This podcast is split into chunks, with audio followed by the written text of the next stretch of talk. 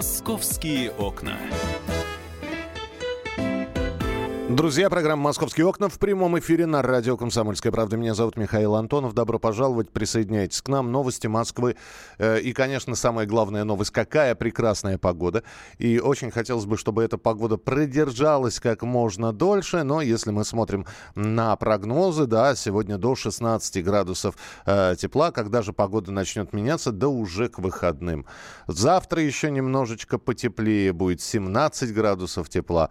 А потом все, набегут тучки, зальют дождички, и уже со следующей недели выше десяти градусов тепла ждать не приходится, и наступит та самая промозглая осень. Ну, о погоде мы поговорим буквально через несколько минут, а сейчас не самая веселая история. История... Из, э, ну, есть истории из Подмосковья, а вообще э, подобные случаи происходят постоянно.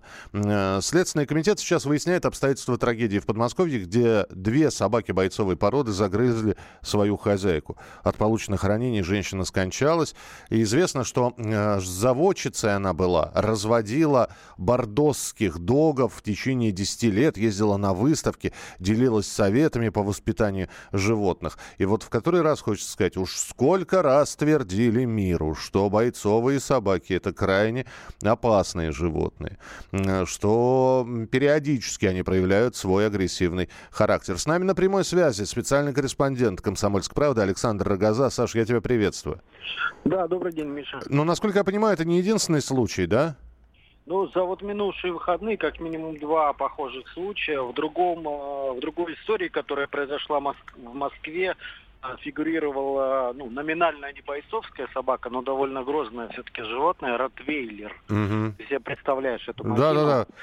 Э, с головой, там, не знаю, как с арбузом. Ну, м- маленький бычок такой, ага. Да. А, там история была в том, что четырехлетняя девочка вышла погулять просто во двор, а какой-то местный алкоголик вышел гулять с собакой и без поводка, без намордника. В итоге он загулял со своими друзьями, собака бродила сама по себе и вот набрела на девочку. Причем произошло это, отмечу, на детской площадке. Несколько укусов в руку, слава богу, были очевидцы, которые смогли отогнать собаку. Девочку от, отвезли в больницу, ну, без тяжелых последствий, хотя рваные раны на руке. Но все эти случаи, они в очередной раз нас заставляют вспомнить о громкой истории, которая длится уже бог его знает сколько лет, в Госдуме с две тысячи одиннадцатого года все никак не могут принять законопроект, который приравнял бы владельцев, вернее, ну, условно говоря, приравнял бы вот опасные, потенциально опасные породы собак к оружию. То есть предложение депутатов было в том изначальное, что нужно обязать людей, которые собираются завести такую себе псинку, соблюдать те же правила и пройти такой, такой же отбор, как владельцы оружия. То есть собрать справки, что не состоит человек психиатрии, там не алкоголик, не наркоман, что он не судим. И самое главное, прошел годичный курс подготовки.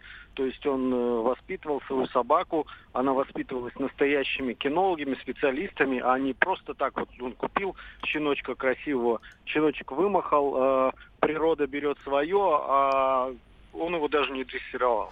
Слушай, но ведь э, вот эти вот инициативы, про которые ты рассказываешь, они регулярно появляются, но дальше инициатив... Такое ощущение, что да, хорошее предложение. Ребят, ну создайте э, проект э, закона, давайте его обсудим. Давайте... Понимаешь, они создали его, потом разослали в регионы, в том числе и в Московской городской думе пару лет обсуждали этот вопрос. И в итоге, понимаешь, через семь лет после начала всей этой истории выяснилось, что, ребят, мы немного не те акценты сделали. То есть, когда начали общаться с кинологами, поняли, что нельзя просто составить список пород собак, вот, потенциально опасных, и работать по нему, а нужно прежде всего, и это правильно, работать с, с людьми, то есть с людьми, которые собрались взять на себя ответственность и содержать таких собак в обычных вот многоэтажках, там, в частных домах, может быть, которые находятся на территории населенных пунктов. И Саш, ну давай скажем откровенно, по сравнению с тем, что было десять лет назад, я вот, слава богу, сейчас во дворе крупных собак не вижу. Все-таки люди э, стали понимать, что на детских площадках э, с э, бультерьерами, с мастифами, с э, догами, э, с крупнокалиберными собаками уже не гулять, не, не нужно гулять, и, и не гуляют. Или, или, может быть, у меня двор ну, такой? Ну, видишь, к сожалению, тем не менее, практически каждый месяц мы пишем о каких-то таких громких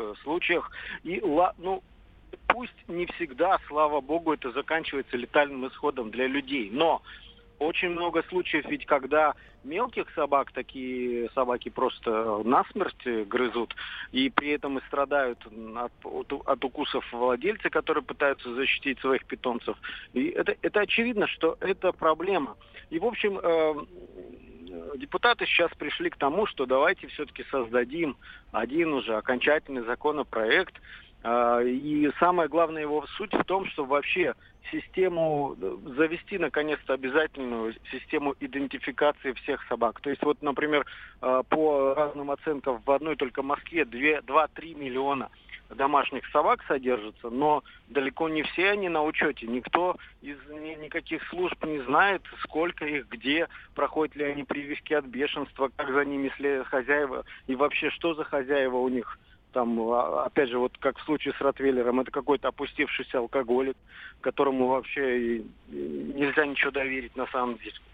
Понятно, Саш, ну, да, да, тогда ну, будем следить за развитием событий. То есть, ну, событие уже случилось. Опять же, ждем какой-то реакции на произошедшее. Александр Рогоза, специальный корреспондент «Комсомольской правды», был у нас в эфире. Друзья, у меня сейчас вопрос к вам. Вот очень коротко, потому что мы будем и продолжать тему. Мы вот про погоду, как я и обещал, поговорим. Но, тем не менее, я вот сказал, что у нас во дворе, ну, по крайней мере, за десять лет хоть какой-то порядок появился. Я не вижу крупных собак. Да, с маленькими левретками, мопсами, шпицами и прочей мелочью, извините, гуляют.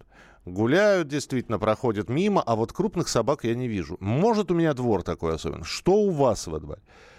Можно ли к вам во двор зайти и увидеть, как на, на вас радостно несется, значит, без ошейник, вернее, снятая с длинного поводка э, немецкая овчарка, например.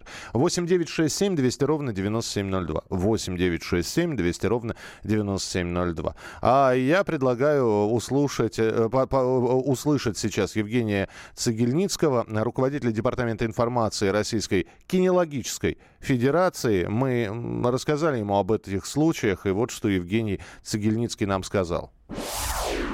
Если в Российской Федерации отсутствует правоприменительная практика, да, то есть и на протяжении нескольких лет известно, что с собакой нельзя гулять на, со- на детской площадке, ну, всем известно. Вот, что за собакой, когда она там гадит на асфальте, на дорожках надо убирать, это тоже всем известно. Вот. Я хожу с пакета, у меня бультерьер сейчас, у меня был бордовский дог, сейчас у меня бультерьер. Вот, я х- не, не, не выгуливаю его на площадке, я убираю за ним говно. Вот, почему, если у кого-то собака на площадке кого-то укусили, тысячи людей таких же, как как я, должны подвергаться законодательному остракизму. Наверное, нужна правоприменительная практика, чтобы прежде всего не было людей, которые гуляют на этих площадках, которые отпускают своих собак, где попало, которые не дают себе труда их научить э, дисциплине элементарной. Наверное, в этом весь вопрос.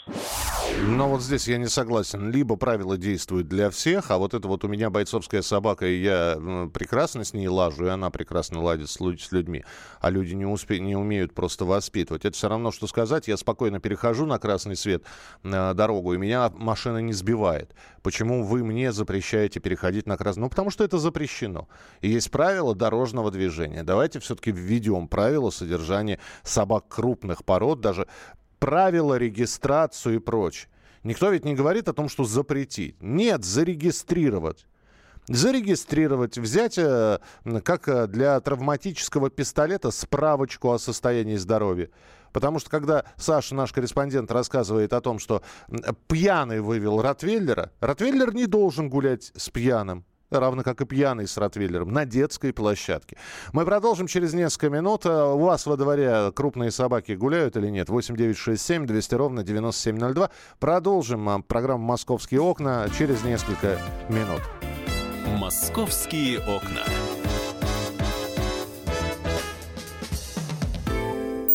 Всем привет! эксперты Вероника Борисенкова и Сергей Краснов. Британские ученые доказали, у тех, кто регулярно слушает подзарядку, в два раза медленнее садится мобильник. Ну вот поэтому мы и в эфире. Подзарядка – это заряд бодрости, энергии и, самое главное, свежих новостей. Слушайте нас на этой неделе по будням с семи до одиннадцати утра. Время московское. Не перепутайте.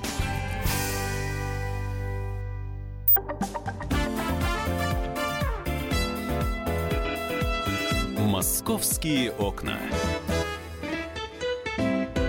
Друзья, продолжается программа «Московские окна». Прекрасная осенняя погода.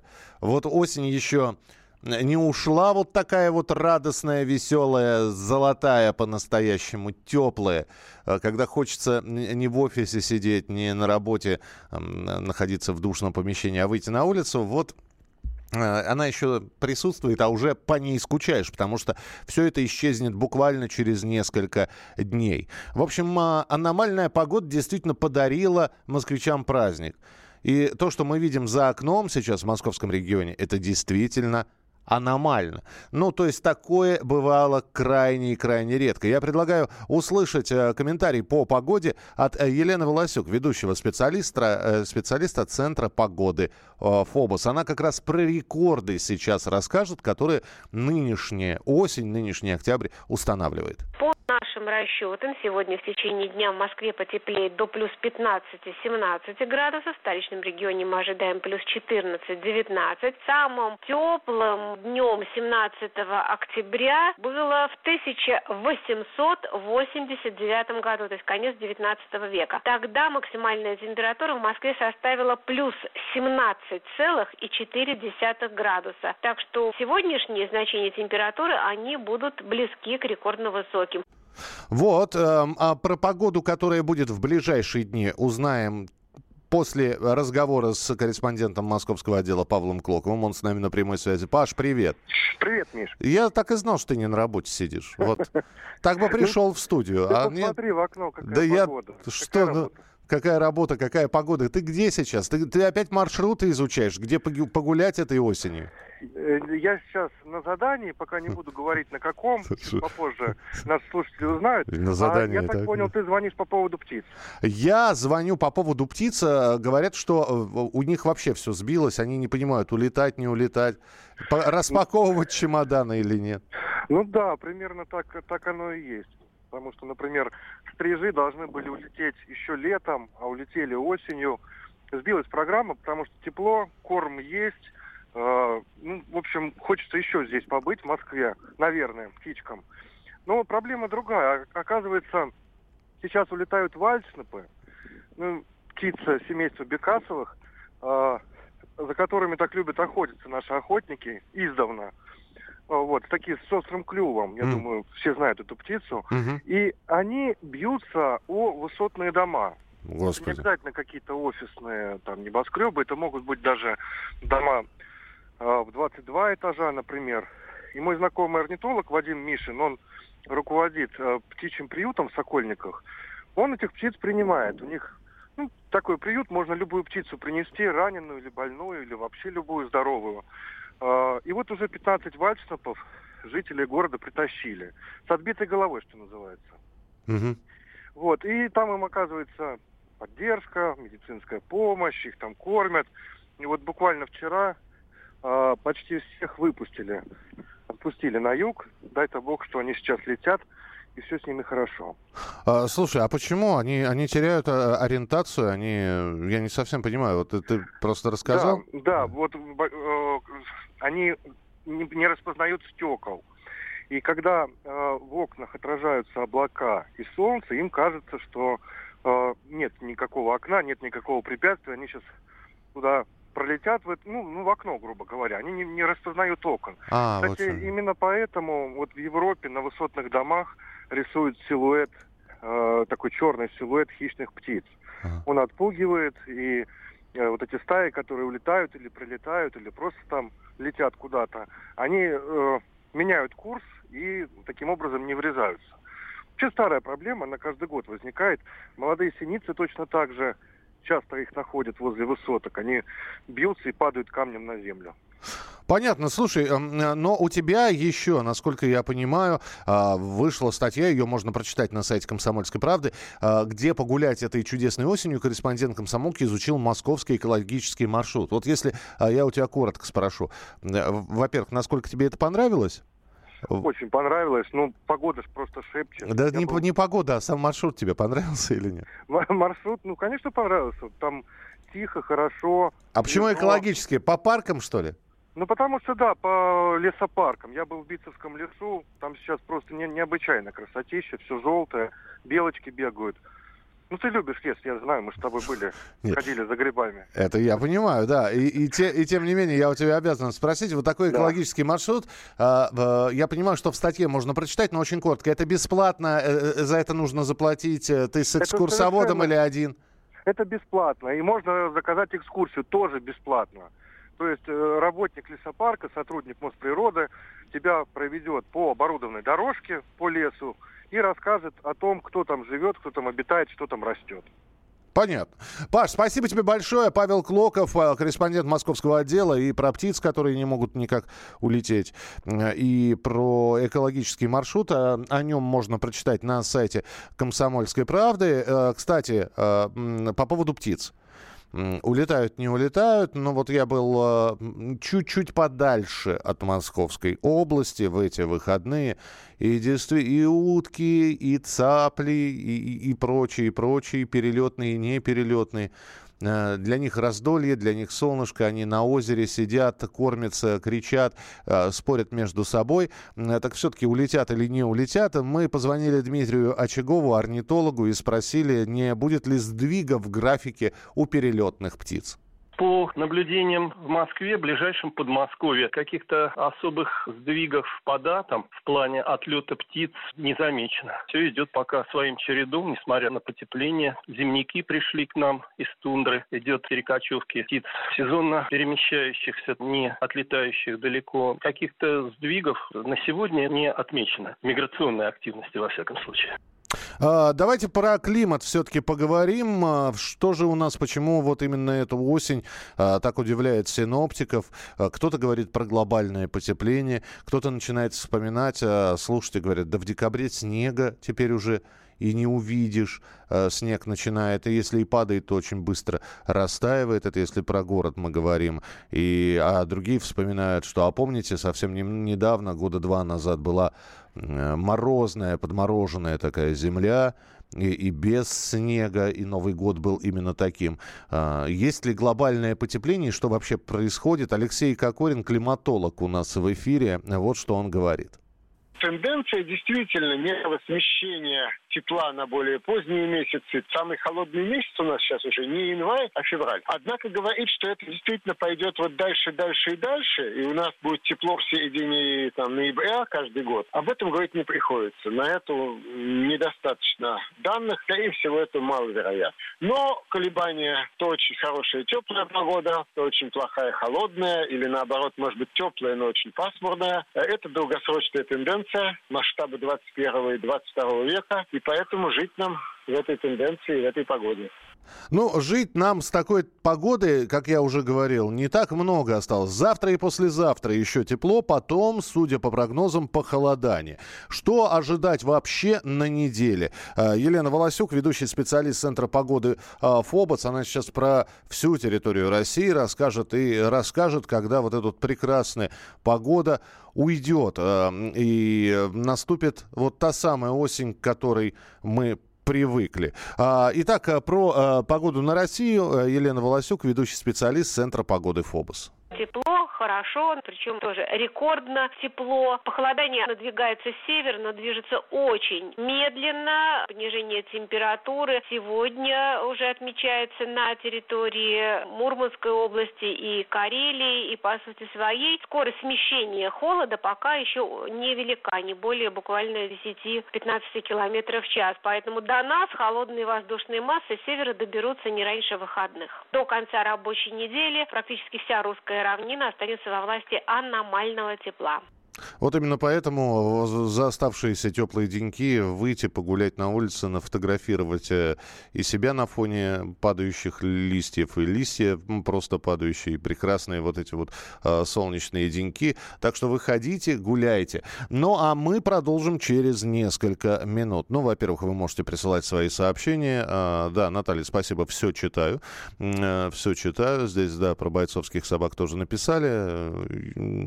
Предложили альтернативу. Альтернативный вариант — бесплатную прививку от бешенства журналистам. Ну, это владелец ротвейлера написал. У меня, я не буду никак комментировать. В общем, пусть этот вариант на вашей совести останется. Мы продолжим через несколько минут. Рубрика «Афиши», и Оксана Фомина появится в студии. Ну а вы присылайте свои сообщения восемь девятьсот шестьдесят семь двести ровно девяносто семь ноль два. восемь девятьсот шестьдесят семь двести ровно девяносто семь ноль два. Через несколько минут про то, что Москва в шоколаде, и про бесплатные музеи, что ждет жителей столицы на этой неделе и куда можно до выходных, какие мероприятия посетить, куда сходить. Об этом в программе «Московские окна». Оксана Фомина уже через несколько минут расскажет вам о значимых событиях, которые происходят в нашем городе. «Московские окна».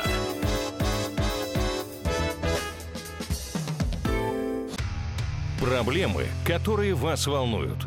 Авторы, которым вы доверяете. «По сути дела» на радио «Комсомольская правда». Дмитрий Потапенко. По пятницам с семи вечера по московскому времени.